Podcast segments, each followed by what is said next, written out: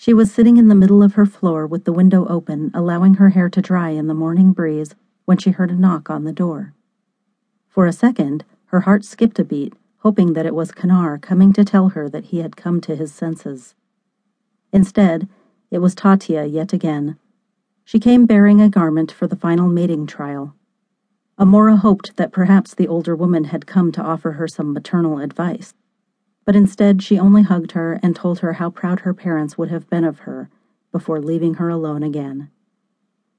Amora slowly opened the box to reveal a gown like none she had ever seen before. It was a deep blue, the color of the sky just before a storm rolls in. It shimmered and changed tones as the light caught it, casting silver tones across the fabric as it moved. She had never seen anything like it before, and she felt nervous to wear such a thing. It made the dress she had worn for the last trial look plain, and it had been by far the fanciest thing she had ever had on her body. Still, the look of it reminded her instantly of a piece of jewelry her mother had often worn, and she wondered aloud if Tatia had designed it with that sapphire necklace in mind. She laid the dress aside and began to pin her hair up as she had before. When she looked in the mirror, though, she didn't recognize herself. She pulled the dress on and gasped at her own reflection. The dress had a deep V cut in both the front and the back. She turned to admire the way it fell on her back before going to the Queen's cabinet to retrieve her mother's necklace.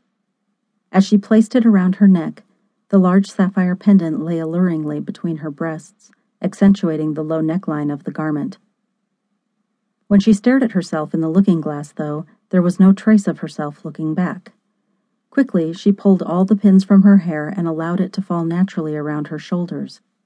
It was not the traditional way that queens presented themselves at ceremonial events, but she had come to realize that she needed to be true to herself before anything else. As her hair came loose, she began to see herself as the queen of her people, not just a girl wearing a costume.